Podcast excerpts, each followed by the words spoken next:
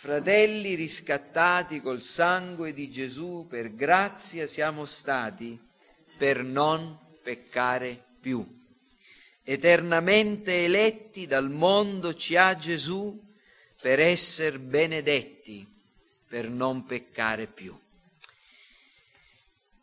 Vogliamo leggere, fratelli, dalla prima lettera di Giovanni? Leggeremo tutto il capitolo questa mattina e in più i primi due, capi- due versi del capitolo secondo.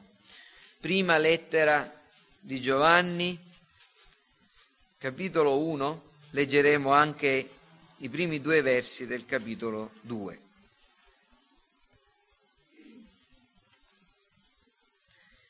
Quel che era dal principio, quel che abbiamo udito, quel che abbiamo visto con i nostri occhi, quel che abbiamo contemplato e che le nostre mani hanno toccato della parola della vita, poiché la vita è stata manifestata e noi l'abbiamo vista e ne rendiamo testimonianza e vi annunziamo la vita eterna che era presso il Padre e che ci fu manifestata. Quel che abbiamo visto e udito, noi lo annunziamo anche a voi, perché voi pure siate in comunione con noi e la nostra comunione è con il Padre e con il Figlio suo, Gesù Cristo. Queste cose vi scriviamo perché la nostra gioia sia completa. Questo è il messaggio che abbiamo udito da Lui e che vi annunziamo. Dio è luce e in lui non ci sono tenebre. Se diciamo che abbiamo comunione con lui e camminiamo nelle tenebre, noi mentiamo e non mettiamo in pratica la verità. Ma se camminiamo nella luce, come egli è nella luce, abbiamo comunione l'uno con l'altro e il sangue di Gesù suo figlio ci purifica da ogni peccato. Se diciamo di essere senza peccato, inganniamo noi stessi e la verità non è in noi. Se confessiamo i nostri peccati, Egli è fedele e giusto da perdonarci i peccati e purificarci da ogni iniquità. Se diciamo di non aver peccato, lo facciamo bugiardo e la sua parola non è in noi. Figlioli miei, vi scrivo queste cose perché non pecchiate. E se qualcuno ha peccato, noi abbiamo un avvocato presso il Padre, Gesù Cristo il giusto. Egli è il sacrificio propiziatorio per i nostri peccati e non soltanto per i nostri, ma anche per quelli di tutto il mondo.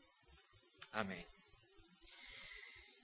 Qui, questa mattina quindi ritorniamo a riflettere sulla prima lettera di Giovanni dopo la brevissima parentesi di domenica scorsa e cominciamo ad esaminare il capitolo 2. In realtà questi primi due versi del capitolo 2 fanno parte della sezione dell'epistola del primo capitolo voi dovete sapere che la numerazione in capitoli e versetti non è ispirata dallo Spirito Santo, ma sono state nel corso dei secoli aggiunte per dare dei punti di riferimento uh, a chi legge questi preziosi documenti ispirati.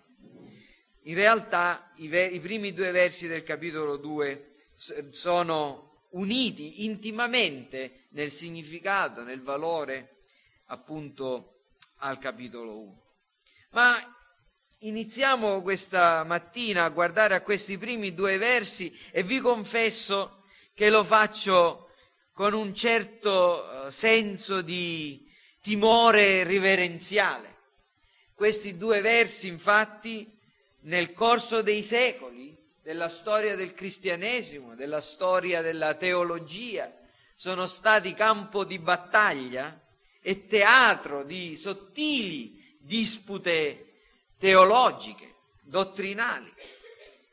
Ma, eh, fratelli, io sono persuaso che è importante, che è giusto che non eh, aggiriamo questi ostacoli. Questa è una delle ragioni per le quali sono pochi quelli che predicano sistematicamente e, un, e quindi es, in modo espositivo interi libri della, della Bibbia. Molte volte ci si trova davanti a queste montagne sacre e si ha timore di toccare i fianchi. E, e, anche si, c'è la tentazione di aggirarla oppure magari di unirsi a uno dei, delle tante guide, i commentatori che le hanno scalate ed evitare di pensare o addirittura cercare di trovare una soluzione personale. Insomma, a volte certi testi della scrittura vi confesso che intimoriscono chi li deve esporre, ma il Dio ci ha ordinato e l'Apostolo Paolo ci ha dato un esempio di esporre tutto il consiglio di Dio, tutto il consiglio di Dio. Nessuna delle cose utili per la nostra salvezza deve essere trascurata. Nessuna delle dottrine deve essere, delle dottrine chiaramente rivelate nella scrittura, deve essere eliminata dalla esposizione, dalla fedele predicazione del Vangelo. E quindi Vogliamo guardare a questi versi. Questa mattina cominceremo a guardare preghiamo il Signore che ci dia la grazia, a me e anche a voi, di penetrare qual è la mente dello Spirito, cioè cosa il Dio ci vuole insegnare in questi versi. Vi voglio dire una cosa, eh, non, non voglio dilungarmi troppo su questo, ma vorrei che foste coscienti, consapevoli, che molte persone, molti molti eh, cristiani hanno interpretato nei modi più diversi e disparati questi versi, questi versetti della scrittura. E molte volte è accaduto che prendendoli fuori dal loro contesto, tirandoli, eh, estraendoli dalla posizione in cui si trovavano e si trovano, dove li ha Giovanni, ispirato dallo Spirito Santo, hanno insegnato dottrine che non sono bibliche, proprio da questi versi. Per esempio, fa- facciamo una ipotesi, prendiamo la prima parte del verso 1 del capitolo 2. Figlioli miei, vi scrivo queste cose perché non pecchiate. Se ver- queste parole si tirano fuori da tutto il resto, da tutto il contesto, e magari si, li si aggiungono a qualche altra frase presa nel resto dell'epistola. Per esempio, chi è nato da Dio non pecca. Lo troviamo questa frase. Che cosa ne viene fuori? Questa è un'interpretazione che è stata data. Se Giovanni scrive in modo che coloro che leggono quelle cose non pecchino, allora è possibile raggiungere già in questa vita uno stato di perfetta ubbidienza e di assoluta impeccabilità. In altre parole, alcuni da questi versi, da queste parole hanno insegnato e insegnano che si può vivere senza più commettere nessun peccato di nessun genere che si può arrivare a una tale maturità già su questa vita senza più peccare. Questo è un insegnamento che nel corso della storia del cristianesimo è stato chiamato perfezionismo. È stato insegnato anche da zelanti cristiani come John Wesley, ne avrete sentito parlare. Ma questo è solo uno degli insegnamenti erronei tratti da questi versi. Ce ne potrebbe essere qualcun altro. Per esempio, qualcuno si è concentrato sulla seconda parte del verso 1. Se qualcuno ha peccato, noi abbiamo un avvocato presso il Padre, Gesù Cristo. E allora, questa è una benedetta verità, ma cosa ne hanno tirato fuori? Hanno detto, noi non dobbiamo avere alcun timore di peccare, tanto c'è chi ci difende e qualunque cosa facciamo, qualunque peccato commettiamo, siamo giustificati. Cristo è morto per propiziare eh, il Padre a peccatori quali siamo noi. Se pecchiamo, Lui ci difende, perciò possiamo commettere qualunque peccato, saremo salvati. C'è un altro falso insegnamento tratto da questi versi e questo è l'insegnamento falso è tratto dal, dal verso, dall'inizio del verso 2. Egli è il sacrificio propiziatorio per i peccati di tutto il mondo. E alcuni hanno insegnato, prendendo questo verso, che dato che Gesù è morto per propiziare il Padre a tutto il mondo, tutti gli uomini saranno salvati. Tutti gli uomini saranno salvati che credano, che non credano, che credano in Lui, che non credano in Lui, qualunque religione abbiano, in qualunque posizione si trovano, tutti saranno salvati in virtù del sacrificio di Cristo.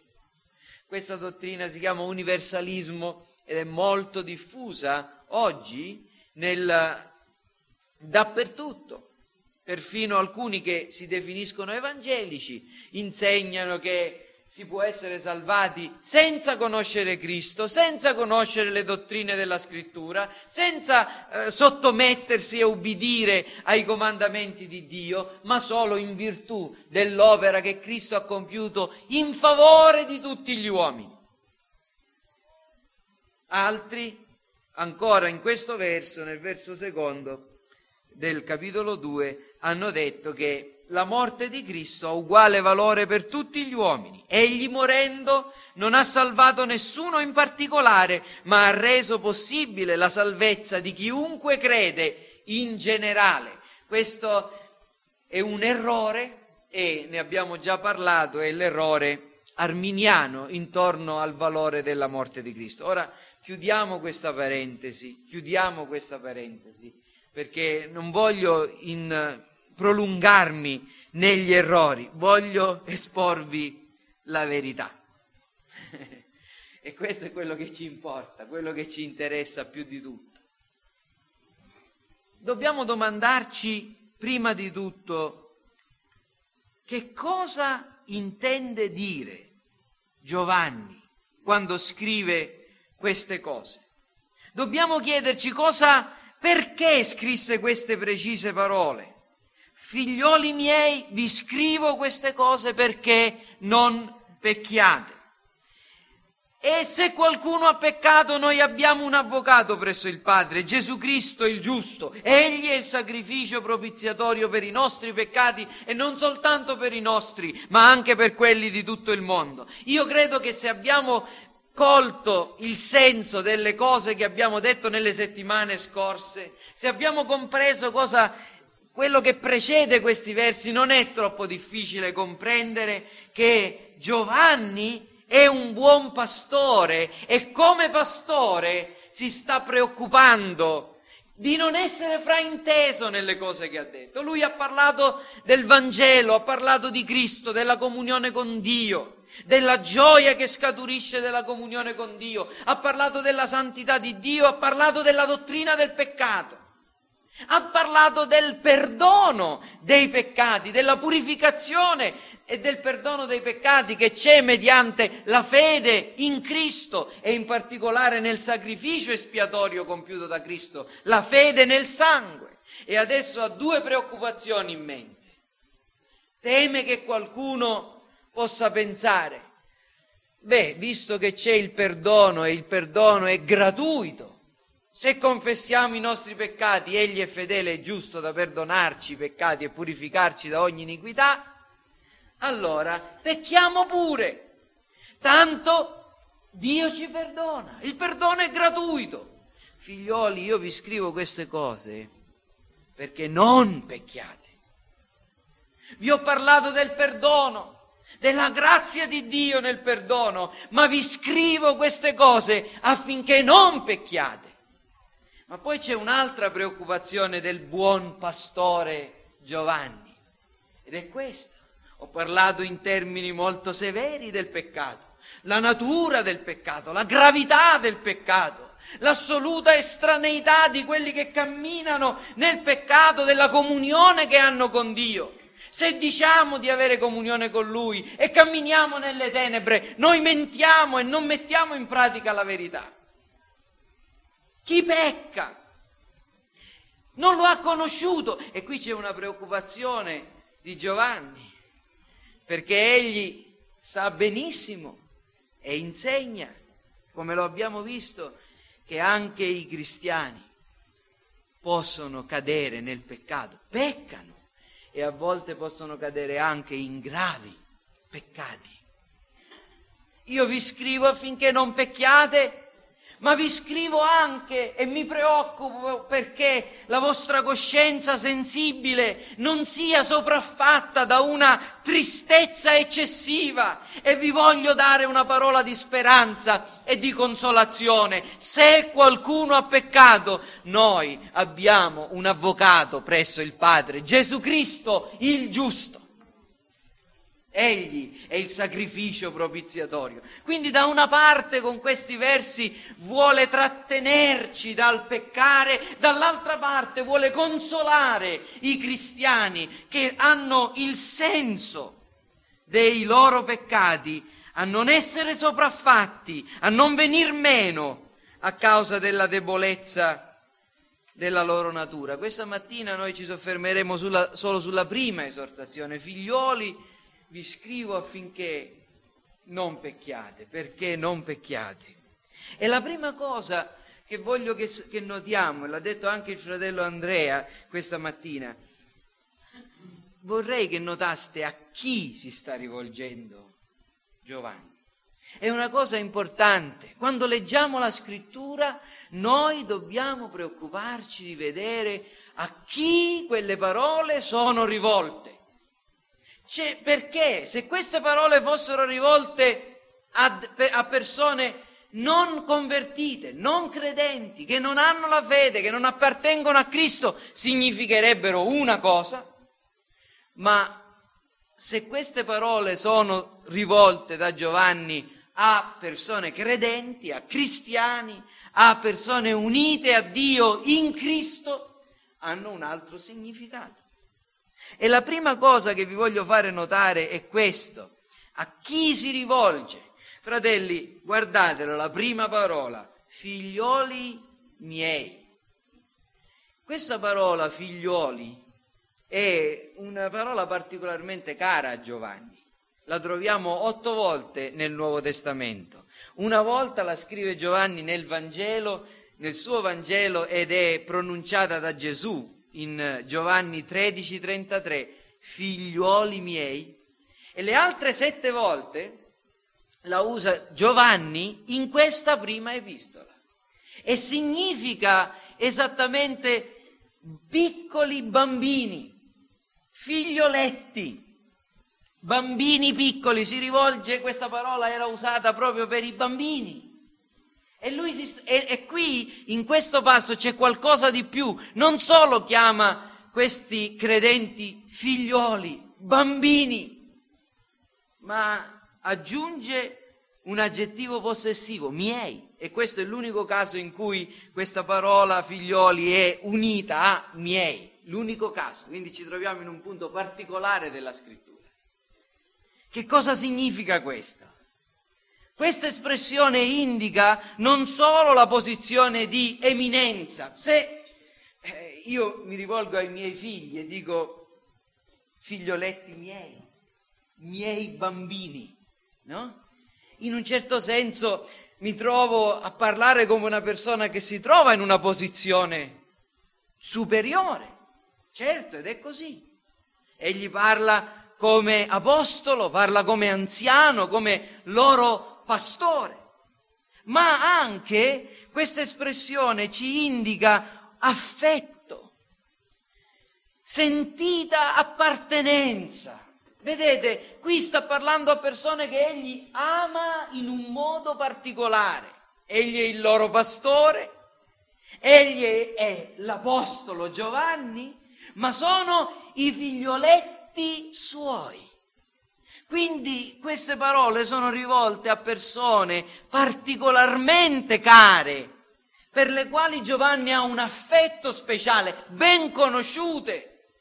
Non è un sentimentalismo spicciolo, no?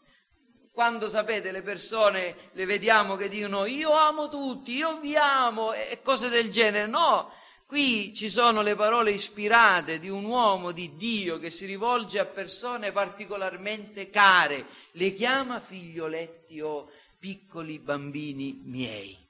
è certamente anziano, ormai è verso la fine della sua vita.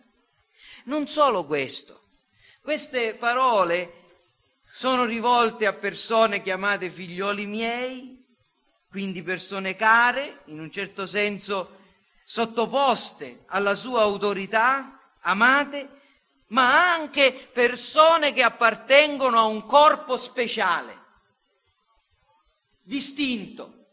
Guardate insieme a me ancora nel testo. Giovanni più avanti dice, noi abbiamo un avvocato presso il Padre. Figlioli miei, vi scrivo queste cose perché non pecchiate. Se qualcuno ha peccato, noi abbiamo un avvocato presso il Padre. Gesù Cristo il giusto, egli è il sacrificio propiziatorio per i nostri peccati, per i nostri peccati e non soltanto per i nostri, ma anche per quelli di tutto il mondo. Ma quello che voglio farvi notare prima di tutto è che queste persone alle quali scrive sono distinte da altre persone. Egli, l'Apostolo Giovanni dice noi abbiamo un avvocato, non dice c'è un avvocato, se qualcuno ha peccato c'è un avvocato presso il Padre. Questo avvocato che, che c'è presso il Padre è il nostro avvocato. È importante comprendere questo. E un'altra cosa, quando dice egli è il sacrificio propiziatorio per i nostri peccati, non dice egli è il sacrificio propiziatorio per i peccati di tutti gli uomini. Anche questa cosa dobbiamo notare. Fratelli, ci torneremo dopo, ma vi voglio fare notare che c'è una distinzione. La stessa distinzione che Gesù fa quando parlando con Maria dice io vado al Padre mio e al Padre vostro, all'Iddio mio e all'Iddio vostro. Il Padre è Padre di Gesù Cristo e dei credenti. È Dio di Gesù Cristo ed è Dio dei credenti, ma non nello stesso senso. E qui c'è una distinzione. Egli è il nostro avvocato. Egli è il sacrificio propiziatorio dei nostri peccati, nostro e anche di quelli di tutto il mondo, certo, ma in un senso distinto. Non dice egli è il sacrificio propiziatorio di tutti gli uomini. Fratelli, era necessario fare questa distinzione, ci aiuterà a comprendere. Quindi, chi, a chi sta parlando Giovanni? Giovanni sta parlando a cristiani, a persone care, ma anche con l'autorità di un padre che ordina per il loro bene ai figli il modo in cui devono comportarsi. Giovanni scrive affinché non pecchino. E questa è anche per noi una bella esortazione. Deve toccare il nostro cuore, sentire la voce di chi ha autorità autentica. Giovanni è un apostolo, ma qui non sta parlando come apostolo Qui sta usando i toni dolci dell'affetto. Sta usando i dolci toni di un padre che esorta, che scongiura, che consola i figli affinché questi non peccano, non pecchino. Piuttosto che i toni del comando, è successo anche a voi a volte, a me succede che certe, certe volte riesco a ottenere qualcosa dai miei figli se faccio la voce grossa, ma altre volte riesco a ottenere qualcosa dai miei figli e forse addirittura in certe circostanze in un modo migliore quando con la tenerezza di un padre ci si avvicina e si fa loro comprendere che se disubbidiscono dispiacciono ai genitori.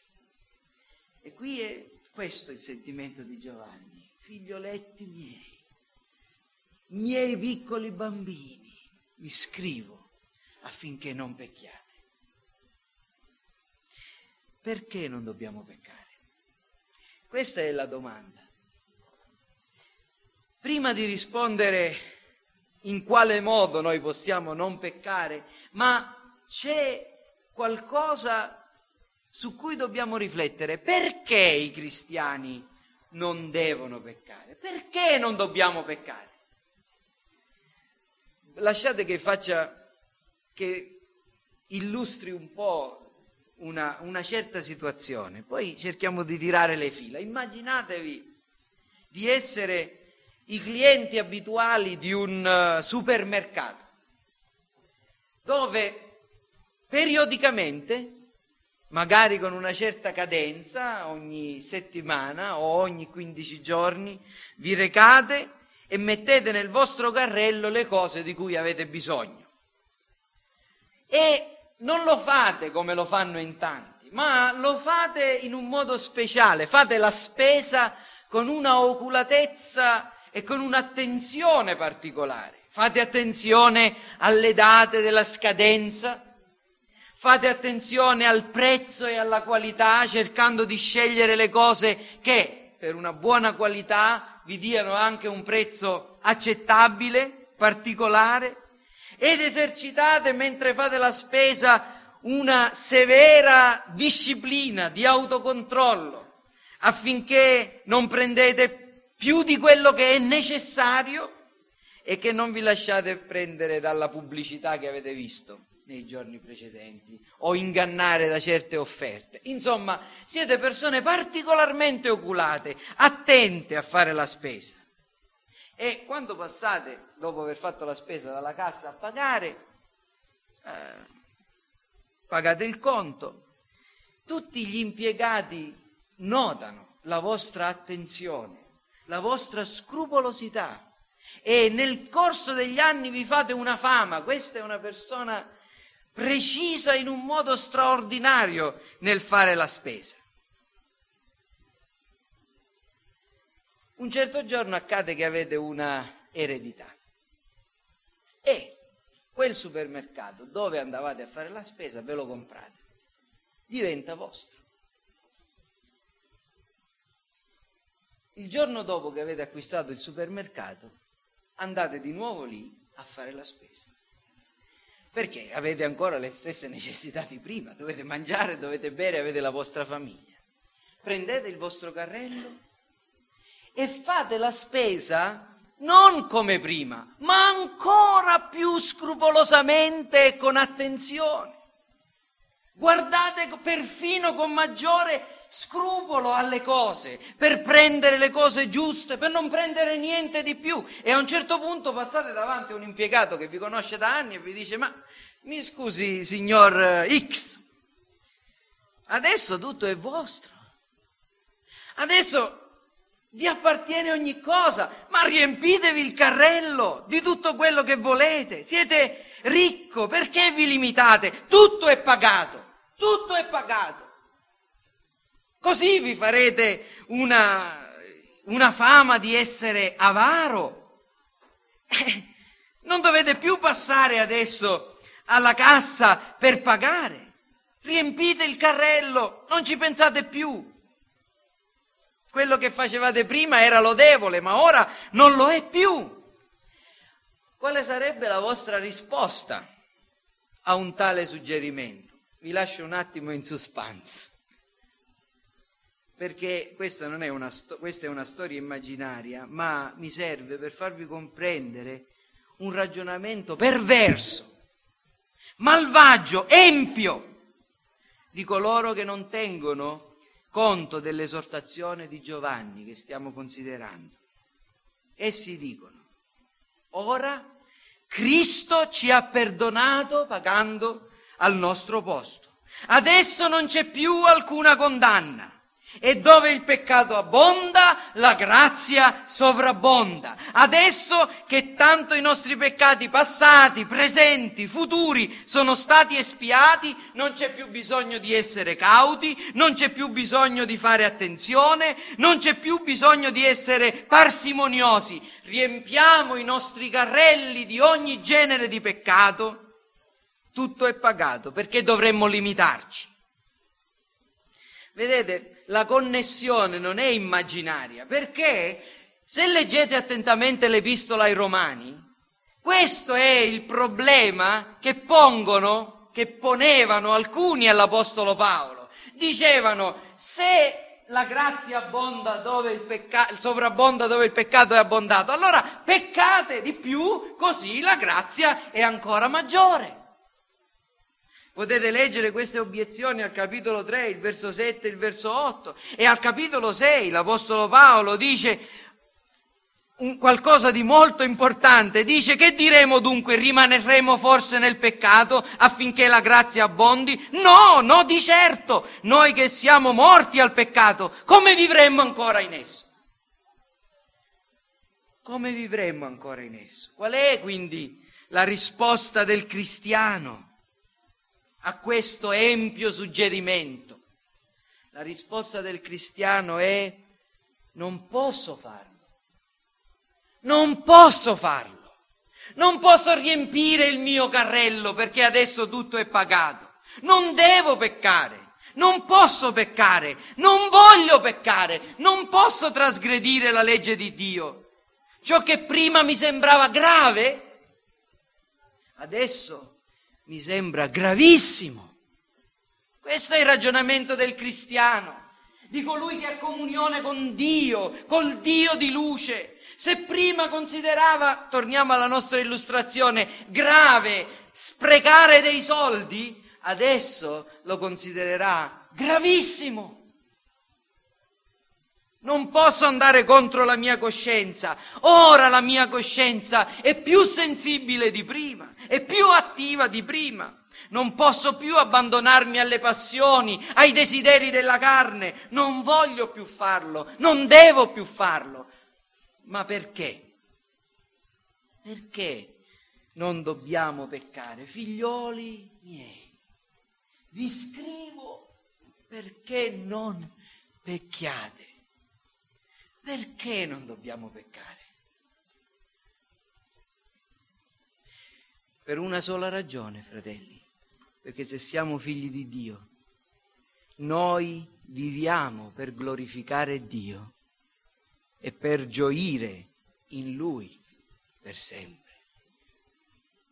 E il peccato, qualunque trasgressione della legge di Dio, qualunque trasgressione della legge santa di Dio, sia una menzogna, sia una parola detta nell'ira, sia un omicidio, un adulterio, ogni trasgressione della legge di Dio disonora Dio ed è peccato.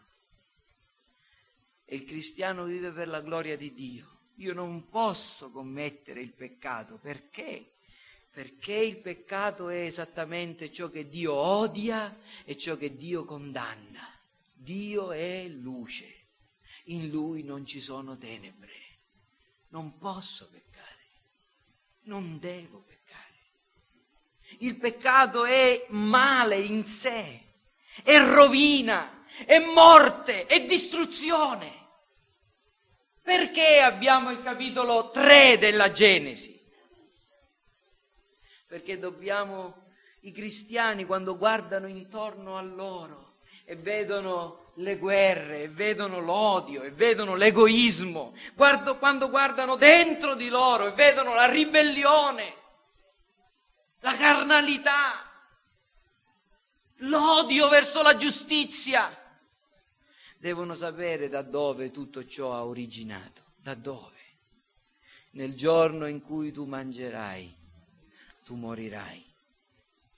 E quando Adamo ed Eva mangiarono il frutto proibito, il peccato entrò nel mondo, la morte e la distruzione entrò, entrarono nel mondo. Il peccato è morte il peccato è distruzione. Non posso, non posso abbandonarmi, non posso tollerare il minimo peccato nella mia vita. Il peccato è la causa della sofferenza del mio Salvatore. Giovanni lo dice, dice che è il sangue di Gesù Cristo che ci purifica da ogni peccato? Il sangue di Gesù. avrebbe potuto dire la croce e intende dire la croce, certamente il sacrificio, ma io credo, fratelli, che ci sia un particolare eh, significato, nel senso che quando si parla del sangue di Cristo si parla della sofferenza di Cristo. Egli ha versato tutto il suo sangue, lì il perdono dei nostri peccati, la purificazione dei nostri peccati, è costata la sofferenza, la morte, lo spargimento del sangue immacolato, giusto, del Salvatore. Non posso peccare, non devo peccare, non voglio peccare perché il Salvatore per liberarmi dal peccato è morto in croce. Questo è il ragionamento del cristiano. Vi scrivo affinché non pecchiate. Non prendete l'occasione del fatto di un perdono così gratuito, così semplice se volete, se confessiamo i nostri peccati, per farne un'occasione di peccato. Perché il vostro perdono è costato il sangue del Salvatore. Non posso peccare perché se pecco disonoro Dio, disonoro il Vangelo, disonoro me stesso. Il cristiano ha timore di peccare. Il cristiano per dirla con una frase che eh, ha usato il puritano Thomas Watson, considera il peccato una spada di Damocle sulla sua testa, una spada appesa a un crine di cavallo. E vive nel timore di peccare, vive nel desiderio di usare tutti i mezzi a sua disposizione per non peccare, perché egli sa che il peccato, se lo commetterà, sarà un oltraggio per Dio, sarà un'offesa per il grande Vangelo nel quale professa di credere e sarà un disonore per se stesso. Pensate a uomini come Davide, un re a un re glorioso e ricco e sapiente come Salomone, a campioni di forza e di valore come Sansone. Peccare e diventare oggetto di scherno. Il peccato di Davide fu occasione di bestemmia nei confronti di Dio. Nathan, il profeta, gli disse, poiché tu col tuo peccato hai dato ampia ragione ai nemici del Signore di bestemmiare il nome del Signore. Di Sansone è detto che il suo peccato, la sua indulgenza sensuale, trattenersi tra le braccia di una donna da nulla, e poi, e poi la perdita della sua consacrazione a Dio, fecero di lui un buffone e i filistei ridevano di lui. Il cristiano legge e teme e prega. Vegliate pregate per non cadere nella tentazione.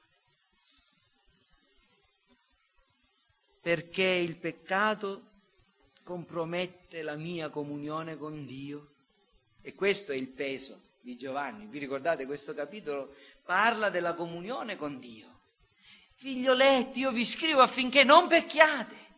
Io vi ho scritto affinché abbiate comunione con Dio attraverso Cristo e la vostra comunione col Padre, col Figlio e anche con noi, apostoli, con la Chiesa. Se peccate, voi compromettete la vostra comunione con Dio compromettete la vostra gioia, compromettete anche la vostra comunione con i santi.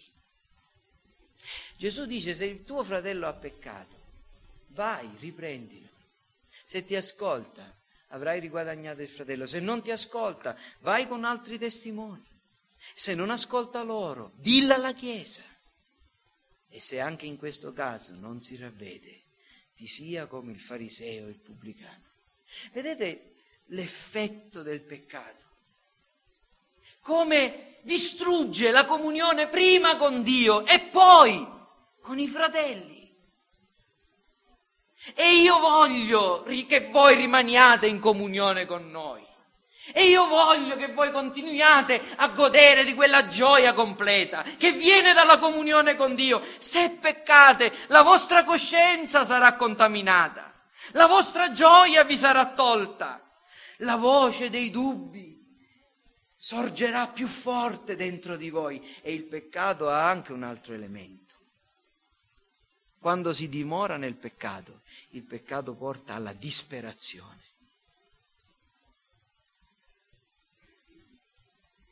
Leggete la storia di Giuda e vedrete che il peccato cresce fino a portare alla disperazione. Per questo Giovanni poi dirà la, la, la, parte successiva, se qualcuno ha peccato noi abbiamo un avvocato, lì comincia a risollevare i cristiani, ma c'è un elemento così distruttivo del, nella, nel peccato che uccide, disturba la comunione con Dio fino a portare alla completa distruzione.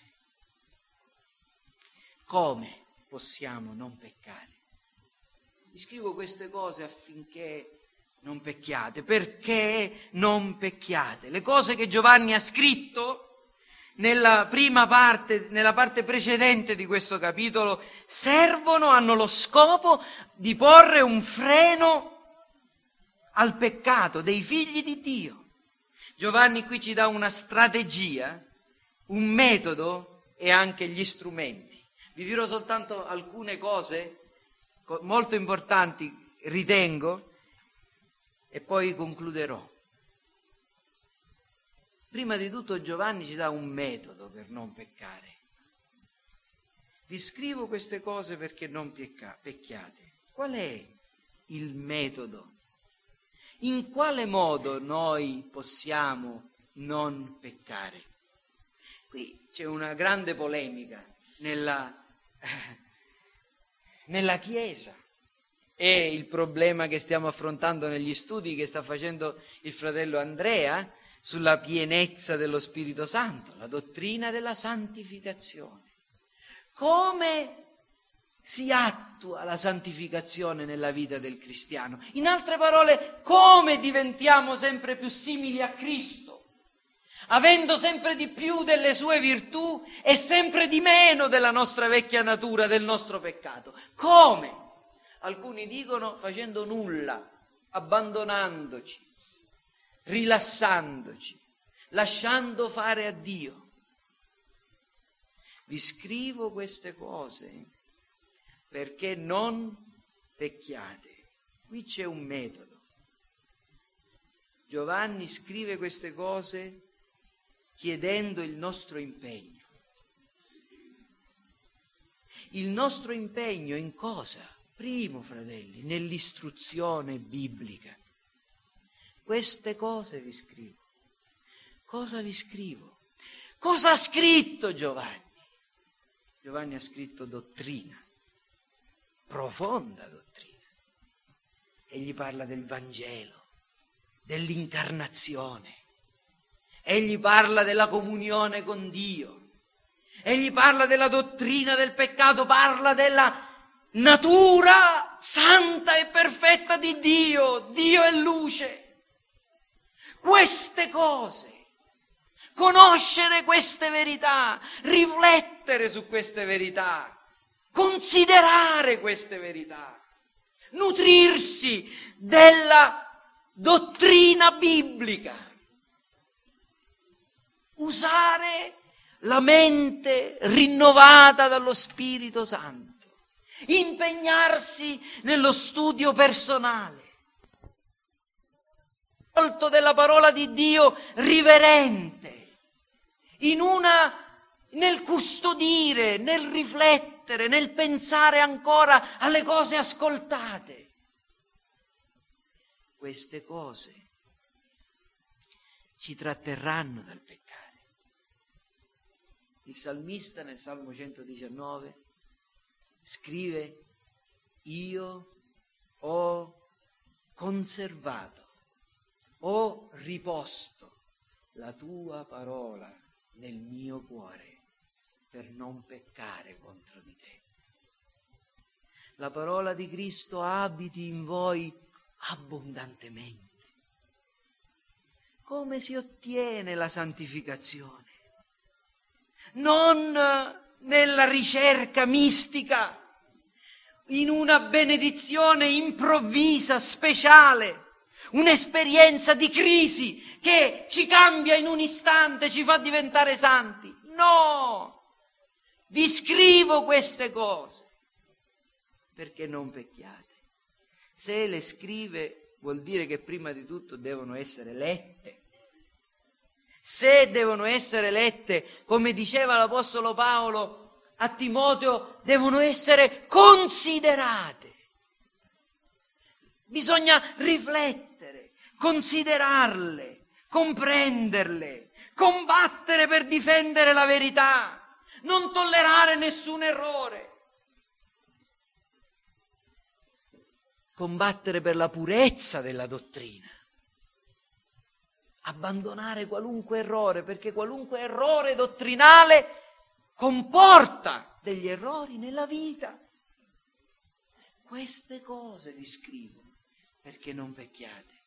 Comprendete, fratelli, quanto è importante che i cristiani riflettano pensino, leggano la parola di Dio, meditino la parola di Dio, salgano sul monte della meditazione, si istruiscano, leggano dei buoni libri che li possono stimolare, attendano a una chiesa dove la parola di Dio è tenuta in alta considerazione.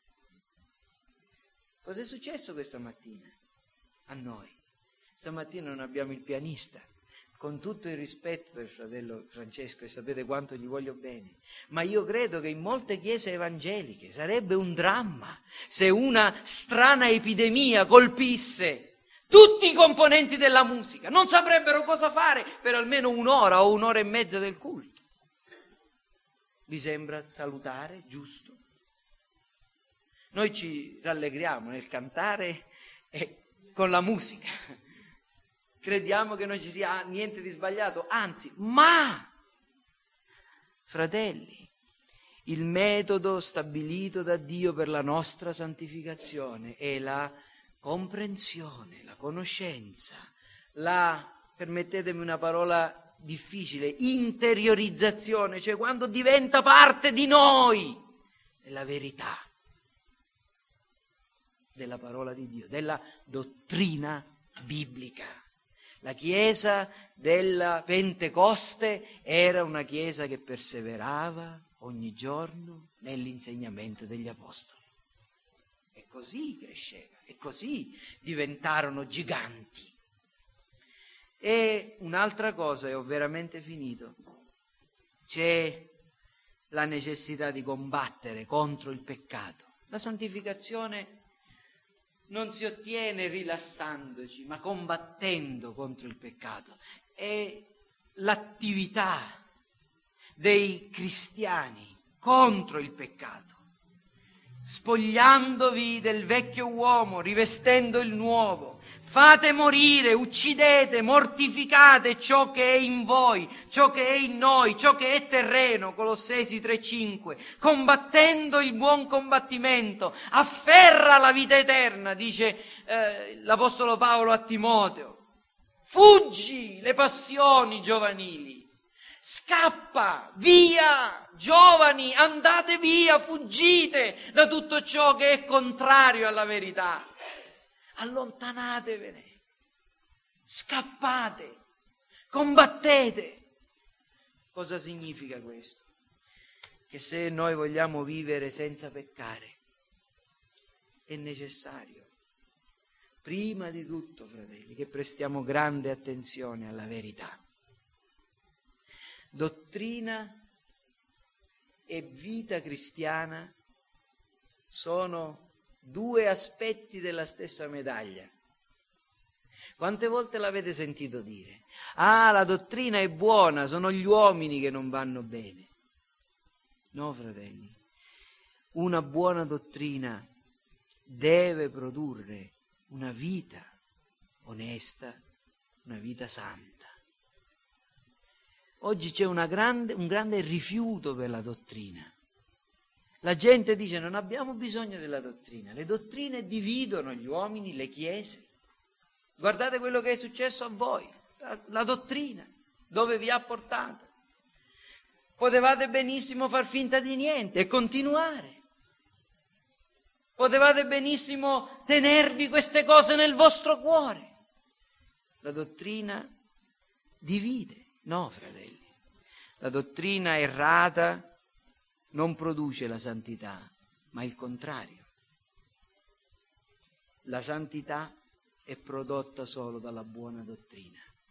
Sapete qual è la cosa che più mi rattrista e mi rallegra allo stesso tempo? Quando qualcuno dice, no, veramente, quello che insegnate non lo possiamo accettare, però dobbiamo testimoniare di voi che siete persone speciali e particolari. Mi rattrista, perché questo manifesta grande cecità. Gesù ha detto se non credete per le cose che vi dico, almeno credete per le mie opere. Le opere che faccio. Ma mi rallegra perché questa è una buona testimonianza e Dio ci aiuti a far sì che la dottrina che questa Chiesa predica sia sostenuta da un popolo santo che vive nel timore di Dio. Così possiamo sperare di prevalere e di far trionfare la giustizia. E inoltre, fratelli, questa verità ci deve spingere non solo a esaminare noi stessi, ma a interrogarci continuamente. La parola del Signore mi ordina di vivere senza peccare. Le mie energie, le mie forze intellettuali, i miei soldi, il mio stile di vita, il modo in cui scelgo i miei amici, i luoghi che frequento, le persone che stanno bene con me o con le quali io mi trovo a mio agio. Tutte queste cose favoriscono la santità della mia vita o no?